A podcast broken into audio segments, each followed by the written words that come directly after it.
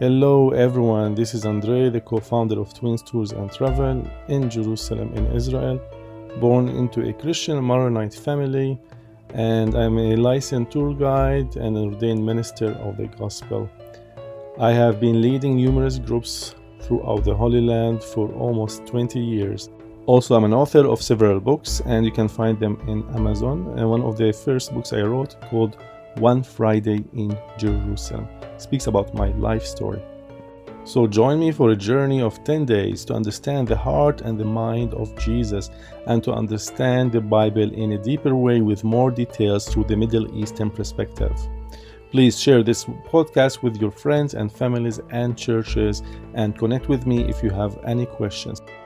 Welcome to day number 7. We just finished visiting Megiddo and we are ascending in the bus up on Mount Carmel. The mountain stone formation is a mixture of limestone and flint. And this mountain have so many caves and all is covered with volcanic rocks. And the slope side of the mountain is covered with a lot of vegetation and agriculture as you see. Is you see a lot of oak trees, pine trees, olive trees. You see also Atlantic pistachio and other laurel trees. You have to understand that the mountain ranges approximately between 4 to 5 miles wide in width and 25 miles long. And it slopes gradually towards the southwest and by forming a steep ridge on the northern side. And this is where we are heading to our location. Mount Carmel, where Prophet Elijah conquered the gods of Baal. And that peak is around 1,791 feet high or 546 meters. And we're going to see views to the Jezreel Valley. So you have to understand that this mountain is a natural barrier in the landscape.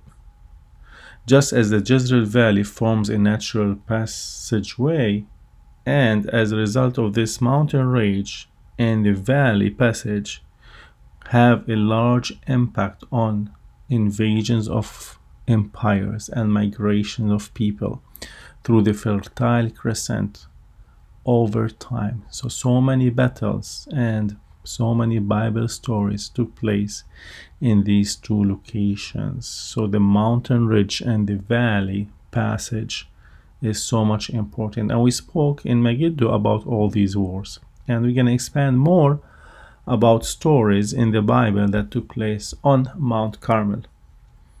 There's one important story Prophet Elisha and the two bears.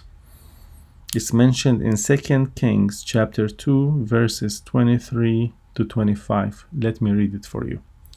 Then he went up from there to Bethel, and as he was going up by the way, young men came out from the city and mocked him and said to him, Go up, you bald head, go up, you bald head. Verse 24.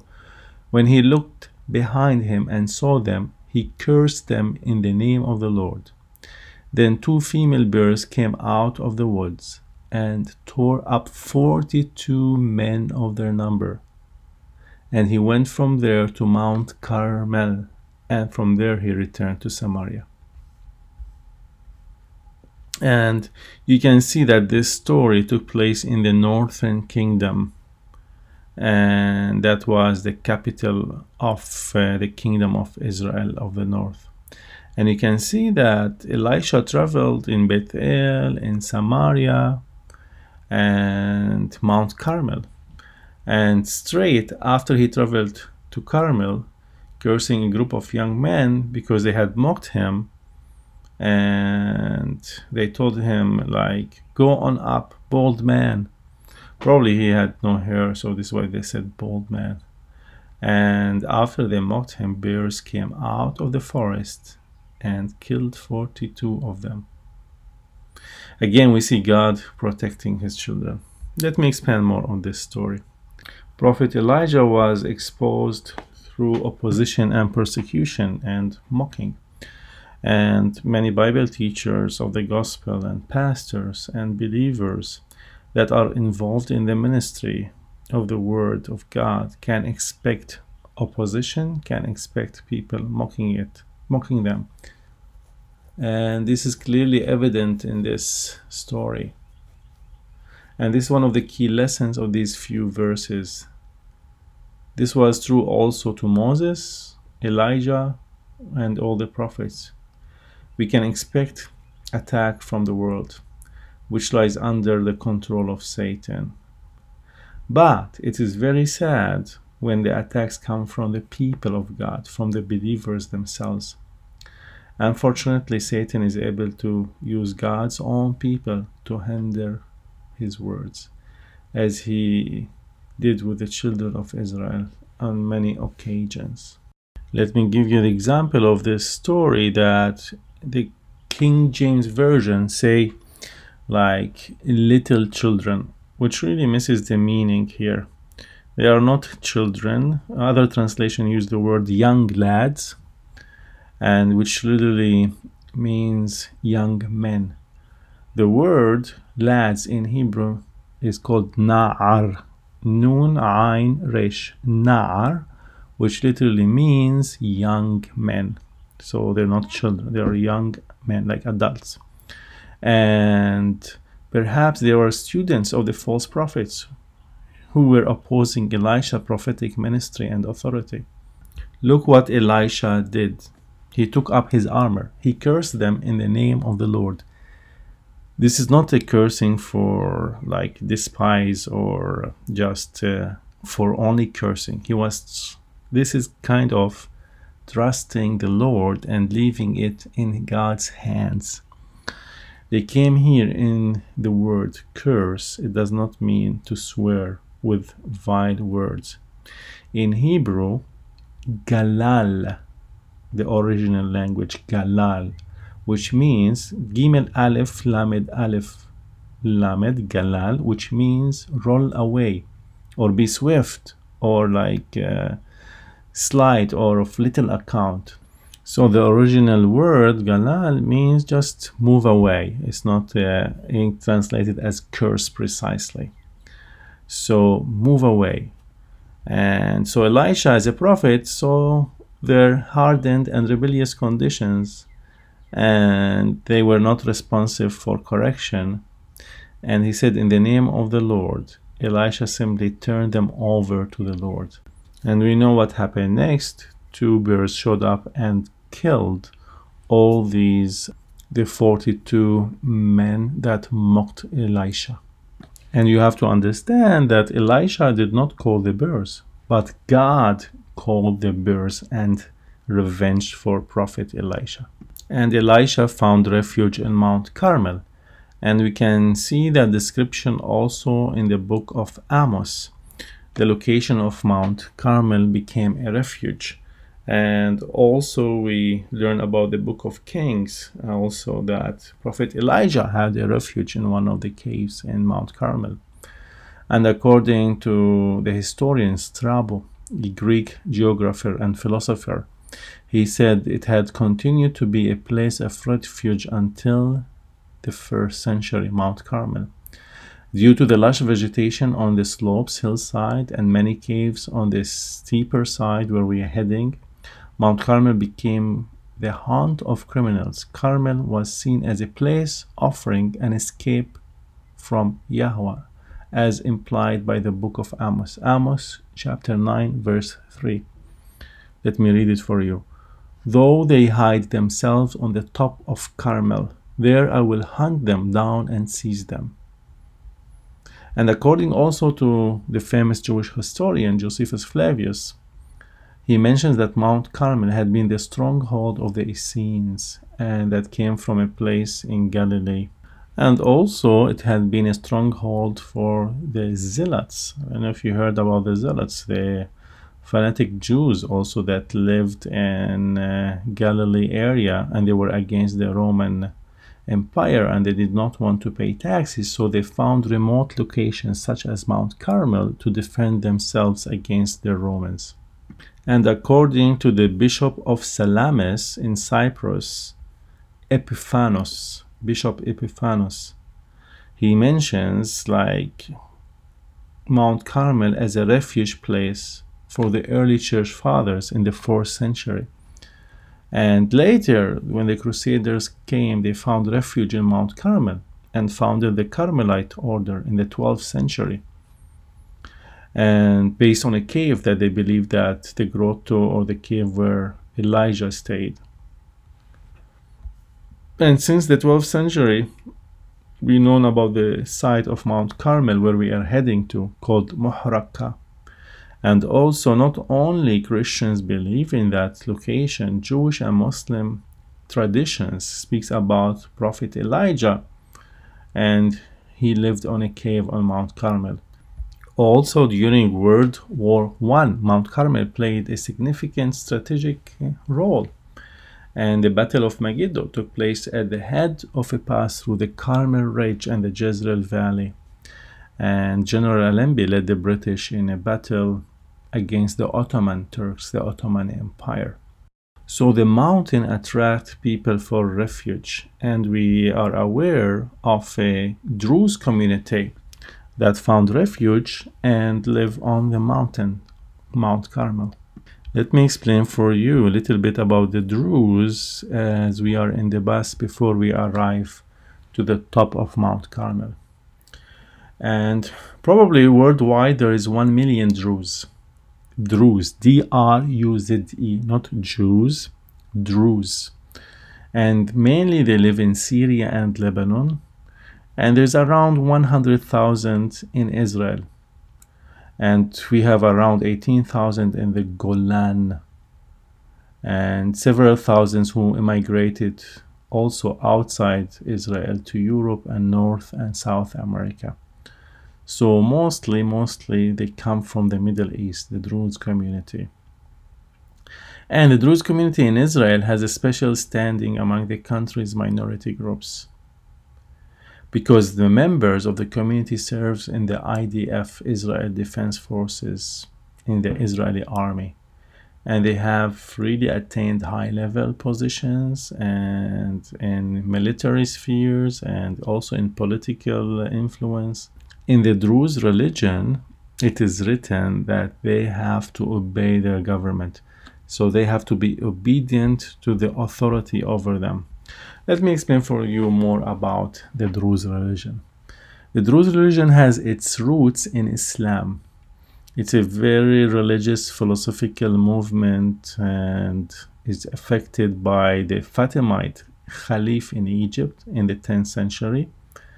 And it's a blend of Islamic monotheism with Greek philosophy and Hindu influence like meditation most of the Druze community settled in southern Lebanon. And uh, let's go back a little bit in history. By during the Turkish conquest of Syria, 1516, the Druze lived in the hill country near Aleppo, and there were and the mountains of Lebanon and Syria. And there was a lot of riots between the Lebanese Druze and the Maronite Christians and I don't know if you heard about the riots of the peasants that took place in 1860 that the Maronites were able to control all Mount Lebanon over the Druze, and the Druze got upset and they done the genocide and they killed so many Maronites.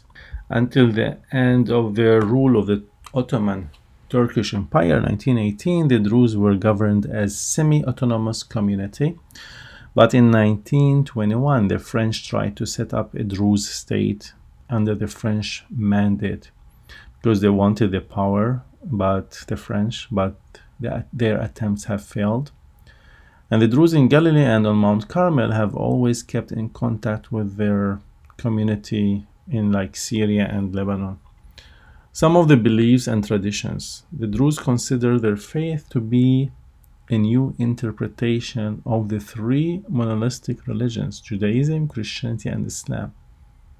For them, the traditional story of the creation is a parable which describes Adam not as the first human being, but as the first person to believe in one God.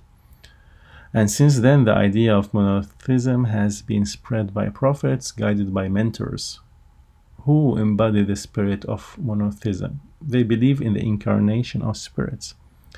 And the mentors and prophets come from all three religions, as I said, and include Jethro. Jethro, the father of law of Moses. And they believe in Moses, they believe in John the Baptist, and they believe in Jesus of Nazareth and Muhammad. And they say all are reincarnations of the same monotheistic idea. So, in addition, the Druze hold other influential people, regardless of their religion, as advocates of justice and belief in one God. And they believe also in Greek philosophers such as Socrates, Plato, and Aristotle, and they believe in Alexander the Great. So they believe and recognize these three monotheistic religions. They believe that rituals and ceremonies have caused Jews, Christians, and Muslims to turn aside from the pure faith. The Druze eliminated all elements of rituals and ceremony. So there is no fixed daily liturgy and no defined holy days among the Druze and no pilgrimage obligations. So the Druze perform their prayers with God at all the times and consequently need no special days of fasting or atonement. And when they go to pray, they go to a room called khilwe, khilwe, which literally means a closet. And this room is like have no like images or no signs of anything to worship God. It's so simple. So they believe that no rituals have to take place. And they go and meditate and pray. So it's a very secret religion. And it's closed religion. No one can convert to become a Druze. The Druze do not believe in polygamy. Uh, they have only one wife. And they are very hospitable people and they are very educated and they believe in the five books of Moses only and they have their own books. They're called the books of wisdom. So it's a very wise religion. And actually they took the best parts of all the religions that are there and they made their own books of wisdom. And there are two kinds of the druze. One kind called Uqqal, which literally means the enlightened ones, the knowers of the religion and they have to be at age 40 in order to understand the religion. They say you can't understand the Druze religion until you are at age 40. And there is also the Juhal, which is the ignorant ones. These are the Druze that were not enlightened and just follow the religion as a tradition and they don't want to go deeper in faith. Now the bus is approaching the top of the mountain. I will prepare the group and inform them that we will do something different at Mount Carmel. We will not visit the Crusader Church or the Carmelite Monastery to be more precise because it's so crowded with tourists. And I would like to take you all to an offbeat track to hike on the top of the mountain itself. It's for around 15 minutes. And this hike will lead us to a specific lookout over the Jezreel Valley. And there I will do the teaching. And I asked them, Are you open about this idea? By the way, by this time the group got used to my different approach to take them to more desolate places than seeing the churches and seeing uh, the traditional locations, but I take them to offbeat places and to show them more real things because these are the more genuine locations of the stories of the Bible.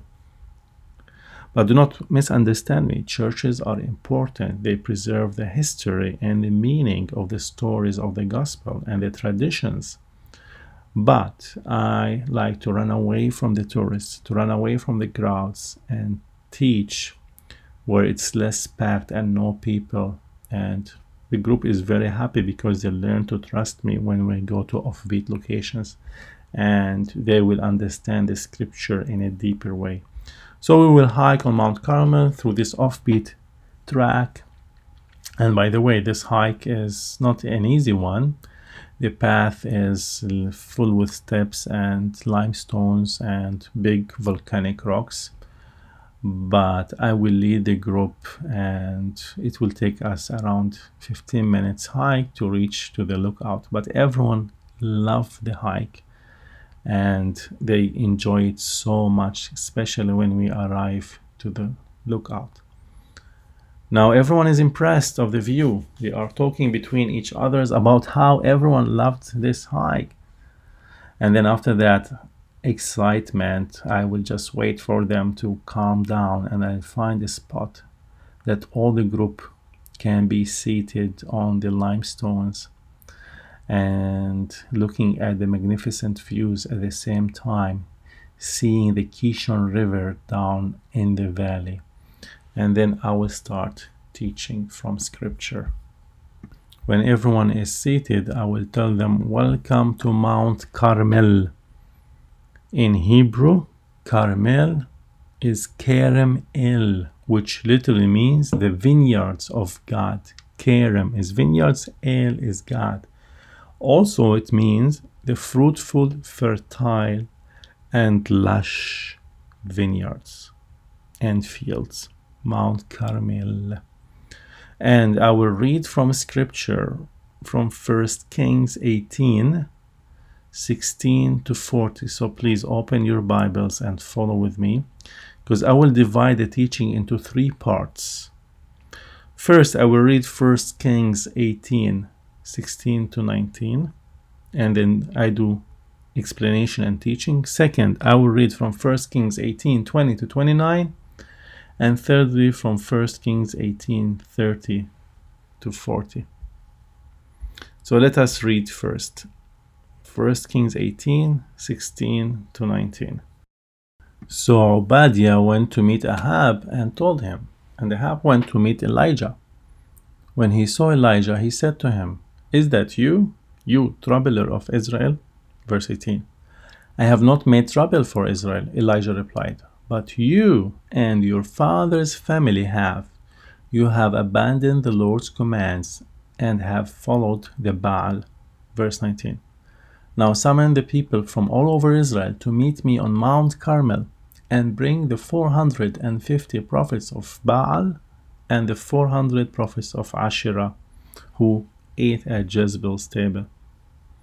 So it's mentioned about Obadiah went to meet Ahab. Who was Obadiah? Obadiah was the leader who was in charge in Ahab's palace. And Obadiah had hid a hundred prophets of Yahweh in two caves, fifty in each, to protect them from Jezebel, Ahab's wife. Let me read it for you earlier in scripture, 1 Kings 18 4. While Jezebel was killing of the Lord's prophets, Obadiah had taken a hundred prophets and hidden them in two caves, fifteen each, and had supplied them with food and water. Ahab, little background about him, he was the son of Omri, his father. King Omri was a successful king in successful in military campaigns who extended the northern kingdom of Israel. And we know that he was so much corrupt, and like his son also, he became so much corrupt. And King Ahab is the seventh king of Israel since the beginning of the divided monarchy following Solomon's death. Remember Jeroboam? He was the first of the corrupt kings of the north. And remember, he raised two false worship altars, one in Bethel and one in Dan. So every king followed the sin of Jeroboam. So King Ahab reigned over the northern kingdom of Israel from 871 to 852 BC. Let me expand more about background in history to understand the story of Prophet Elijah and King Ahab. And in 922 BC, the nation of Israel was torn into two nations Israel to the north and Judah to the south. And that's what started the civil war between both of them. And the northern kingdom, the kingdom of Israel, was full of internal tribal differences. And they did not listen to the Lord, and they created their own gods and altars and worshipped false prophets. As a result, they became vulnerable to frequent invasions. In the beginning of the 9th century BC, a Phoenician princess named Jezebel was born. She was the daughter of the king of Tyre. His name was King Ishbal. And the Bible does not describe her childhood, but it is assumed that she lived in a fine home and was so much educated, and her family worshipped so many gods. And one of the most important gods was Baal.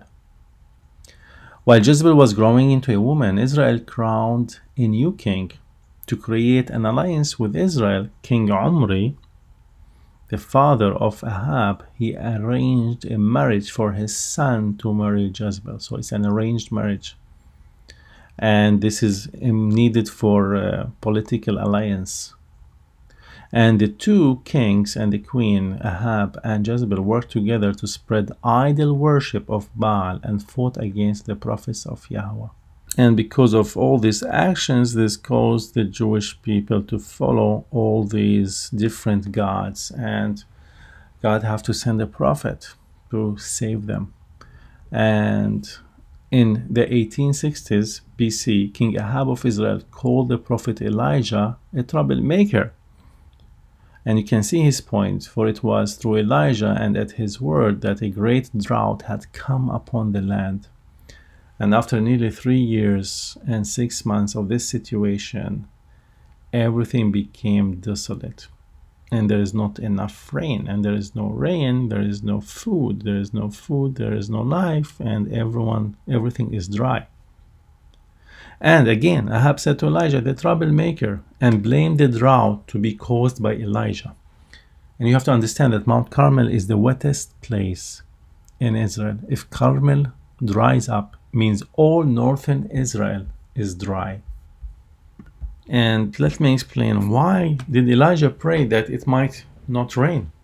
Not because he was like impervious to human suffering, not because he took a delight in witnessing the misery of his nation and neighbors, but because he put the glory of God before everything else, even before his own natural he put the glory of God first. And remember what was happening in the kingdom of Israel. Daily, the tide of evil, of worshiping the God of Baal, rose higher and higher. And Elijah was like very jealous for the Lord God. And he was a righteous man whose prayers prevail with God. He puts the honor of the Lord before every other consideration and he was so much disturbed by the horrible insults against Yahweh, and he longed to see him given his rightful place again in Israel because they messed up. And look what King Ahab tried to blame the prophet Elijah, and he said, Had not Elijah brought great trouble on the nation? No, says Elijah to Ahab, I am not the troublemaker, but it is you for it was under Ahab that the worship of the Phoenicians' deity Baal had entered the land of Israel, and Israel had abandoned the commandments of the Lord, or Yahweh, the God of the Bible. So Yahweh had sent Elijah to call the nation back to repent.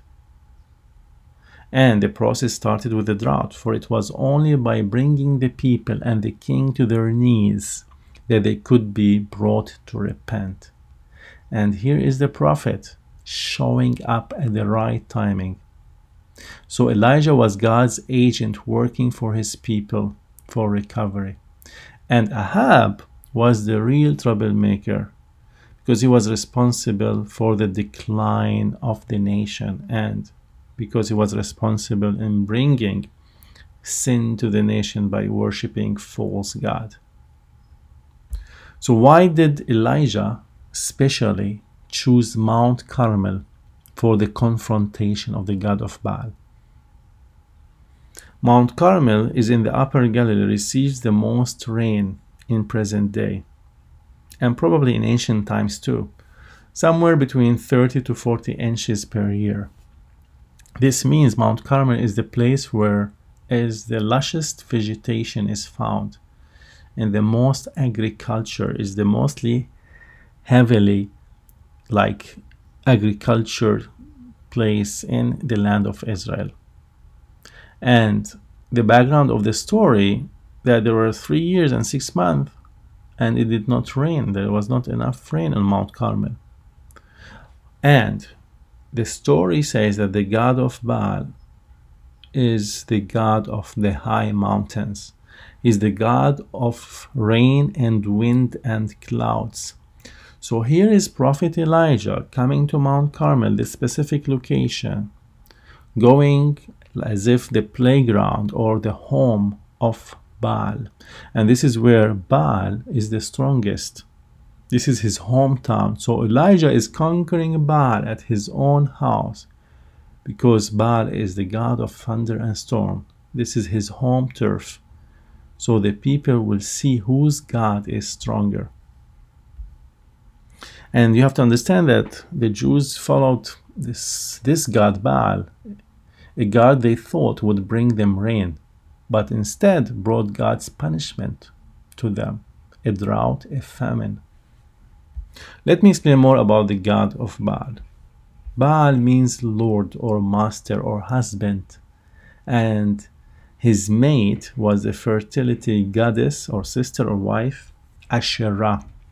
Baal is the god of storms, rain, and lightning, the perfect god for a farmer to worship.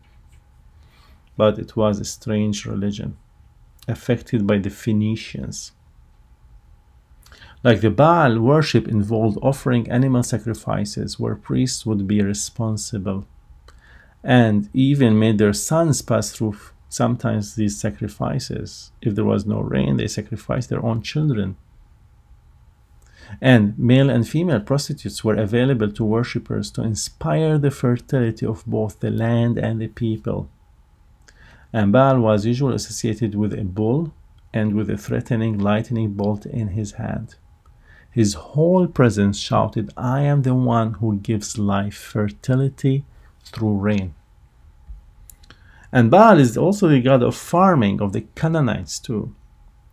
And it was in direct position all the time to the God of Israel. And you have to remember that the Jewish people used to wander in the desert. And their profession was shepherds. So they knew the desert.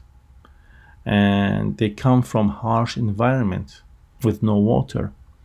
And coming here to this land, to a fertile land with Baal worship and a lot of farming and a lot of water, brought them identity crisis. Who is the true God of life that we deserve to worship? So they got confused and instead worshiped the God of Baal because it's like he gave them everything water, life, abundance, fertility, and that's what they needed to survive. So let us read from 1 Kings 18, verse 19. Now summon the people from all over Israel to meet me on Mount Carmel, and bring the 450 prophets of Baal and the 400 prophets of Asherah who eats at Jezebel table. So what we read here, who against who? We have Yahweh versus Baal and Asherah. So we have 450 false prophets of Baal and another 400 false prophets of Asherah, his wife or his sister, against one prophet, Elijah. So we have one prophet versus 850 false prophets. Good versus evil. So we have Ahab's God and Elijah's God meet in a showdown at Mount Carmel. This is like odd. The numbers are not proportional. Upside down kingdom. Because it's not about numbers It's all about the heart and actually the intentions of the heart. The obedient heart that trusts God. It's all about righteousness and no sin. It's all about the essence of the God of Israel. And you know what is the essence of the God of Israel? Is his holiness. And Elijah recognized that and he worshipped the only, the one God of Yahweh, the true God of Israel. Let me explain for you what do the name Elijah means in Hebrew that will lead us to understand Yahweh. Elijah mean El Yahweh. Elijah. El Yahweh means God is Yahweh. And Yahweh in Hebrew originates from the following words Haya is the past, Hove is the present, Yehyeh is the future. So Yahweh is the past, is the present, is the future. In Hebrew, Elijah El Yahweh.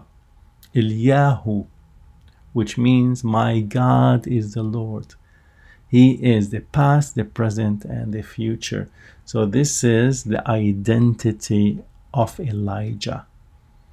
Elijah's calling is to prove that the God of Israel is the real God. His name is his calling, his name is his identity, his name is his character. It's so simple. You ask me anything in the scripture, I will answer you Hebrew. I go back to the meaning of the name, and we know the calling of Elijah to bring people to worship the real God of Israel. This is his name, this is his calling in life. And Yahweh means the past and the present and the future. He is God. So prophets speak the word of God. Elijah is a prophet. He declares the truth. Prophets do not compromise like other people. Because of that, the people do not like prophets. This is why Ahab did not like the prophet. And you know, God has called many people to be prophets. Those are faithful and true followers of the living God of Israel. So, the role of the prophet is to carry the voice of God to the people to carry the truth when people go astray. So they call people to repent because they want them to know the real God and before a disaster will happen. So we should honor the prophets among us because they have difficult lives. They also lead lives of confidence and faith in the Word of God and they did not choose to be prophets. They are called by God for their task, specific task in history. And they are people like me and you. But they surrendered everything to God. So we know that from the story, Elijah refused to compromise. And God used him to expose the fertility and the God of Baal, the false God. And Elijah depended completely on God and not on man. The real prophets depend on God. He did not need Ahab and Jezebel approval, like their financial aid or their protection. He was a man of God on a mission to declare who is the real God and to declare to all Israel to repent from sinning. A man of prayer and intercession he was courageous against the tide of defection sweeping the land. When difficulties come, do you compromise for the word of God?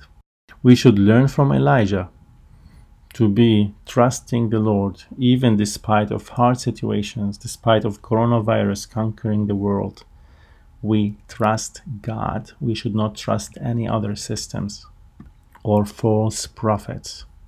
Let us read the second portion of scripture and see what happened from verses 20 to 29. So Ahab sent word throughout all Israel and assembled the prophets on Mount Carmel. Elijah went before the people and said, How long you will waver between two opinions? If the Lord is God, follow him. But if Baal is God, follow him. But the people said nothing. Verse 22. Then Elijah said to them, I am the only one of the Lord's prophets left, but Baal has 450 prophets. Get two bulls for us. Let Baal prophets choose one for themselves, and let them cut it into pieces and put it on the wood, but not set fire to it. I will prepare the other bull and put it on the wood, but not set fire to it. Then you call on the name of your God, and I will call on the name of the Lord the God who answers by fire, he is God. Then all the people said, What you say is good. 25. Elijah said to the prophets of Baal, Choose one of the bulls and prepare it first. Since there are so many of you, call on the name of your God, but do not light the fire. So they took the bull, giving them, and prepared it. Then they called on the name of Baal from morning till noon. Baal, answer us. They shouted, but there was no response. No one answered, and they danced around the altar they had made. At noon, Elijah began to taunt them. Shout louder, he said. Surely he is a god. Perhaps he is deep in thought, or busy, or traveling. Maybe he is sleeping and must be awakened. Verse 28 So they shouted louder and slashed themselves with swords and spears as was their custom, until their blood flowed. Midday passed, and they continued their frantic prophesying until the time for the evening sacrifice. But there was no response, no one answered, no one paid attention. You know what? The stage was set. The huge audience was assembled. And these are one of the most dramatic stories in the whole Bible there was to be a public context between the forces of good and the forces of evil. On the one side was Baal with the hundreds of prophets, 850 of them, and the other side Jehovah, Yahweh, and his lonely servant Elijah, one servant. And as we read from morning to evening, they prayed, cried, begged, and even began cutting themselves with stones until the blood gushed out in an effort to get Baal attention. But it was to no avail. He never answered, and they were exhausted from their unsuccessful efforts. Elijah even mocked them and said, Therefore, shout louder, for your present cries are not heard. Your voice does not reach his remote dwelling place. You must redouble your efforts in order to gain his attention. Elijah knew this would happen, by the way and that no zeal on their part could change anything. So they shouted louder and slashed themselves with swords and spears as their custom until their blood flowed. What a concept they must have held of their deity who required such cruel failure at their hands. This is what Satan do. He cause you to bleed to hurt yourself. He is a cruel God, even to his people who worship him. But to the opposite, Yahweh desires only healing and happiness. He wants us to become more holy, to heal our lives with hope. Because there can't be any real happiness apart from the God of Yahweh. And look what's written in 1 Kings 18 29. Midway passed, and they continued their frantic prophesying until the time for the evening sacrifice. But there was no response. No one answered. No one paid attention. Their God, their false God, is powerless, unable to help his followers in the hour of need. These false gods are useless for life. They are very dull because they're living in sin. Sin produces more pain. It makes us like victims. And we see that these false prophets kept calling among their gods almost a time of six hours. No evidence of acceptance of their offering. Everything was in vain, loss of time. Their urge was met with no response. Heavens were closed. No tongue of fire leapt from the sky to lick up the flesh of the slain bull. The only sound heard was the cries of anguish from the lips of these frantic priests as they were oppressing themselves until their blood gushed out. If you are a worshipper of idols and continue, so you shall yet discover that your God is just as impotent and disappointing as Baal. Sometimes we make false gods like food. Is your belly your God? Do you set your heart upon enjoying the fat of the land, eating and drinking? Is this life, eating and drinking, living to eat and drink? You have a luxurious house, have everything you need and you are full and content of the world. This is a false world. This is worshipping false gods. Let me expand more. Technology, using iPhones. Are you worshiping your iPhone? What is your priority in your life? Is Yahweh your priority? Is His holiness? Internet, for example. This is a false God if you use it wrongly.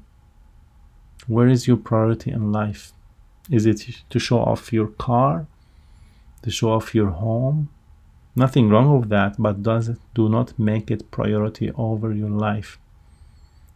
You want to own more possessions, more things to have in your life? You name it. Owning possessions is false prophets. You know, the less possessions you own in your life, the more free you will be. What is your priority in this world? Don't be like the gods of Baal, wasting your time in life worshiping other gods. Let me continue to read the story from verses 30 to 40 and expand more. Then Elijah said to all the people, Come here to me. They came to him, and he repaired the altar of the Lord, which had been torn down. Elijah took twelve stones one for each of the tribes descended from Jacob, to whom the word of the Lord had come, saying, Your name shall be Israel. With the stones he built an altar in the name of the Lord, and he dug a trench around it large enough to hold two seats. He arranged the wood, cut the bull into pieces, and laid it on the wood. Then he said to them, Fill four large jars with water and pour it on the offering and on the wood. Do it again, he said, and they did it again. Do it third time, he ordered, and they did it the third time. The water ran down around the altar and even filled the trench. 36. At the time of sacrifice, the prophet Elijah stepped forward and prayed, Lord, the God of Abraham, Isaac, and Israel, let it be known today that you are God in Israel, and that I am your servant and have done all these things at your command. 37. Answer me, Lord, answer me, so these people will know that you, Lord, are God, and that you are turning their hearts back again. Then the fire of the Lord fell and burned up the sacrifice, the wood, the stones, and the soil, and also licked up the water in the trench. When all the people saw this, they prostrated and cried, The Lord, He is God, the Lord, He is God. Then Elijah commanded them, Seize the prophets of Baal, don't let anyone get away. They seized them, and Elijah had them brought down to the Kishon valley and slaughtered them. We see here how Elijah had made it hard on himself and on his God. He had soaked the wood of the altar three times with water, filling the trench even he had dug around it. And remember, there is a drought, and every tiny amount of water counts and is needed and why is Elijah doing that? They could not understand why he's using all the water. This is like crazy. This is not like uh, normal. And look what happened next. He prayed. Lord God of Abraham, Isaac, and all Israel, let it be known this day that you are the God in Israel, and that I am your servant, and that I have done all these things at your word. Hear me, O Lord, hear me, that this people may know that you are the Lord God, and that you has turned their hearts back again. Look what happened next. Then fire fell from heaven and consumed the sacrifice, and the wood, and the stones, and the dust, and lit up the water that was in the trench. And when the people saw it, they fell on their face and said, The Lord, He is the God. He, Lord, He is the God. So why He poured all this amount of water? Because water they thought belongs to the god of Baal, and the god of Israel is above the god of Baal, because he bring their water for the just and the unjust, and he answered in fire and consumed all the water. So that was the highest point of Elijah's life. And he commanded all the false prophets to be slain. And the offenders and the false worshippers to be removed from the nation. And Elijah could call for the blessings to be restored. And he went to the top of the mountain to pray for rain. And God opened the heavens and poured out rain upon the thirsty land, ending all the drought. And this is the real God of Israel. He bring the blessings on everyone. And what we learn from here, whenever there is evil, sin, injustice in a nation, the blessings are cut out. Elijah had challenged the nation, the northern kingdom, to condemn Baal and declare Jehovah as God. And he prayed that God would turn the people's hearts back to him. Elijah lived up to his name and he submitted himself to the Lord in the face of wicked leaders who threatened his death. And when the people saw the power of God, they turned away from their useless, deaf, and dumb idols to the living God who answers by fire. So, what this teach us today? Even if you see corruption or injustice, you don't have to close your eyes. You have to talk about it in love. You have to confront false prophets around you. Look what's happening in America today. I hear a lot about same sex marriages, gay marriages. It's allowed. This is sin. Sin is sin. We can't blur God's words. We can't give excuses for God's words. So this is sin. And abortion, this is false prophets worshiping the god of Baal. You know how many kids just die even before they've been born? This is completely sinful.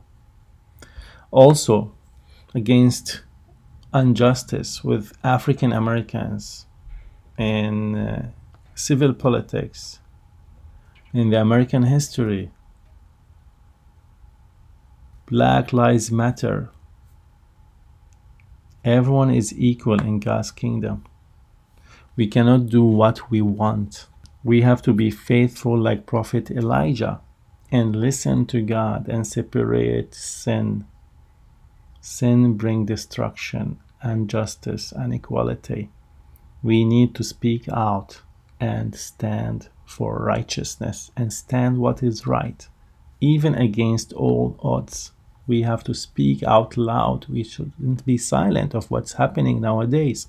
And we should keep praying for God to answer us. Like God answered Prophet Elijah, Prophet Elijah, with sacrifice with fire from heaven. Fire is like for cleansing. God will answer in fire. The more we stand for truth, the more we stand for what is right, until we get the fire, the cleansing of God in our lives. We need the fire. So pray for the fire to come over your life, to be ready to stand with the truth. The truth is the holiness of the God of Israel. This is the essence of what the heart of Elijah was righteousness. We should have this heart, heart of righteousness and heart of holiness, because the holiness will bring the fire over our lives and over our nation and over our country. We need this holiness to prevail all over in Israel and in USA. After this teaching, I will put a worship song, Days of Elijah, and everyone will start worshiping the God of Israel by saying, These are the days of Elijah declaring the word of the Lord.